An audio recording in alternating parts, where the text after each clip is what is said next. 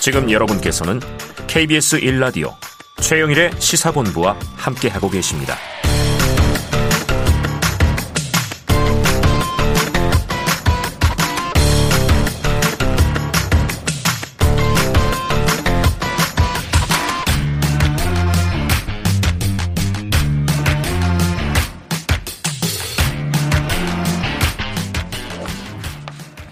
네. 자, 박근혜 전 대통령 신년 특별 사면 발표 청와대 입장 들어보는 잠깐 인터뷰 시간을 급하게 마련했습니다.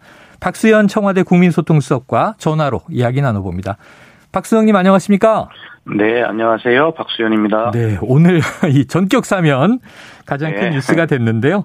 결정적인 사면의 이유 뭐라고 말씀 주시겠습니까? 예, 뭐 청와대에서도 대통령님의 그 말씀을 대변인이 전하긴 했습니다. 네. 이번 사면은 어떤 개인의 생각의 차이 그리고 찬성 반대를 넘어서 음. 뭐 통합과 화합 그리고 새 시대 개막의 계기를 바라는 마음으로 진행되었다 이렇게 말씀드릴 수 있겠고요. 네. 특히 박 전 대통령은 4년 9개월, 5년 가까이 이렇게 복역한 점, 네. 그리고 그로 인해 건강 상태도 많이 나빠져 있다는 점을 고려하였습니다. 음, 자, 아까 이제 박경미 대변인 얘기를 저희가 육성으로 들었는데, 자, 반대하시는 국민들의 해량을 바랍니다 하는 말씀까지 하셨더라고요. 네. 자, 박 전 대통령의 건강 문제, 병세 좀 많이 악화된 것으로 보여집니까? 글쎄 이 문제를 좀 자세히 말씀을 드릴 수 있으면 좋겠는데요. 네네. 그러나 개인 정보이기 때문에 아, 건강 그렇죠. 상태를 뭐 세세히 말씀드리기는 어렵습니다. 네. 다만 언론에서도 기존에 보도된 바와 같이 음. 어, 이미 세 차례에 걸쳐서 입원, 격리 등이 있었고요.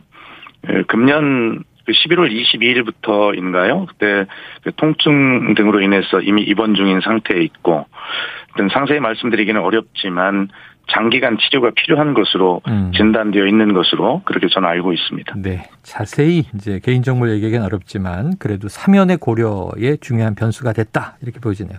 자, 야권은 이번 특사에 대해 대체로 환영의 뜻을 밝히고 있고요. 오히려 촛불을 들었던 시민단체들 이번 사면에 좀 반발하고 있는데 이 박수님 좀 만감이 교차하실 것 같아요. 어떤 심경이세요? 그렇습니다. 좀 전에 사회자께서도 소개를 하셨습니다만 대통령께서도 그 반대하는 분들의 넓은 이해와 해량을 부탁드린다라고 네. 간곡하게 말씀을 드렸습니다. 과거의 불행한 역사를 딛고 예, 온 국민이 대화합을 이루고 또 통합된 힘으로 음. 코로나19의 확산과 또 그로 인한 범국가적인 위기를 극복하고 또 미래를 향해 어, 새로운 걸음을 내딛는 계기를 마련하기 위한 것이다. 이렇게 이해를 해 주셨으면 좋겠습니다. 네. 자, 이 화합을 위해서 또 미래로 나가기 위한 과정이다 말씀해 주셨고요. 자, 그런데 이게 좀 지금 대선 판국이다 보니까 네. 또 이제 의도하지 않은 계산들도 나오는 것 같아요. 야권 갈라치기 전술 아니냐 이런 분석 나오던데 예. 박수님 어떻게 보세요?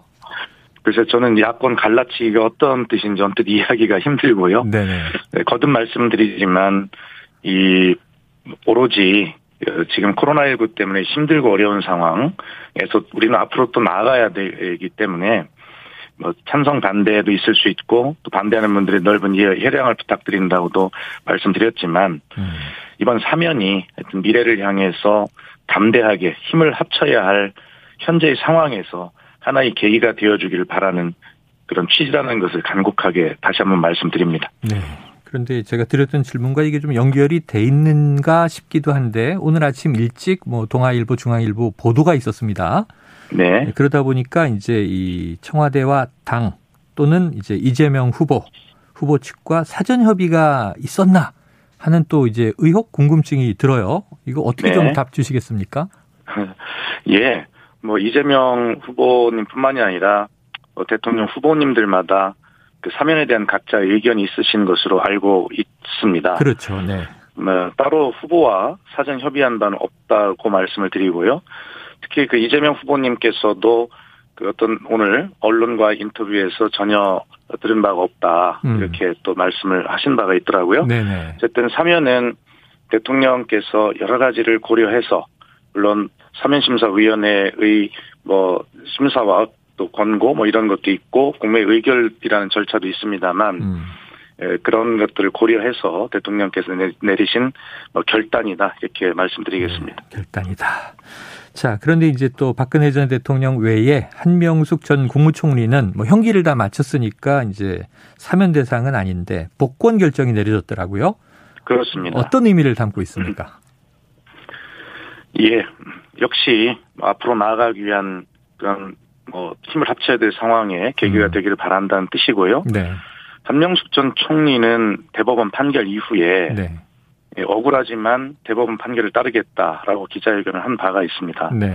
또 지금 말씀하신 바와 같이 한 전 총리의 경우에는 2017년 8월 23일에 이미 징역형의 복역을 완료하였고 네. 그로부터 4년이 넘은 시간이 경과했습니다. 네, 네. 또잘 아시겠습니다만 판결의 주된 증거가 되었던 한만호 전 한신건영 대표의 진술과 관련하여 음. 최근에 검찰이 동료 재소자를 수시로 소환해서 네네. 네. 위증을 강요했다는 논란이 제기되기도 한 것 아니겠습니까? 네, 그랬죠. 이러한 점을 종합적으로 고려해서 지금이라도 한명숙 전 총리의 명예를 회복시켜준다는 차원에서 복권을 실시한 것으로 저는 그렇게 생각합니다. 그래요. 자, 시간이 다 됐지만 짧게 이명박 전 대통령은 제외됐다. 이런 보도도 있어요. 왜저 네. 제외된 걸까요? 박 전 대통령의 경우에는 구속 기간이 말씀드린 대로 연말 기준 연소로 4년 9개월을 넘지 않습니까? 네. 그리고 전두환 노태우 씨들에 비해서 두 배가 넘는 기간을 수용한 것이 되는데 음. 이와 비교해서 이명박 전 대통령의 경우에는 고령이긴 하지만 네. 구속 기간이 연말 기준 780일 가량이라는 점 네. 이런 점들도 뭐 고려해서 포함되지 않은 음. 것으로 저는 그렇게 알고 있습니다. 알겠습니다. 박수영님 말씀 여기까지 듣죠. 감사합니다. 감사합니다. 예, 최영일의 시사본부 오늘 여기까지입니다. 저는 다음 주 월요일 12시 20분 돌아오고요. 청취자 여러분 모두 메리 크리스마스입니다. 고맙습니다.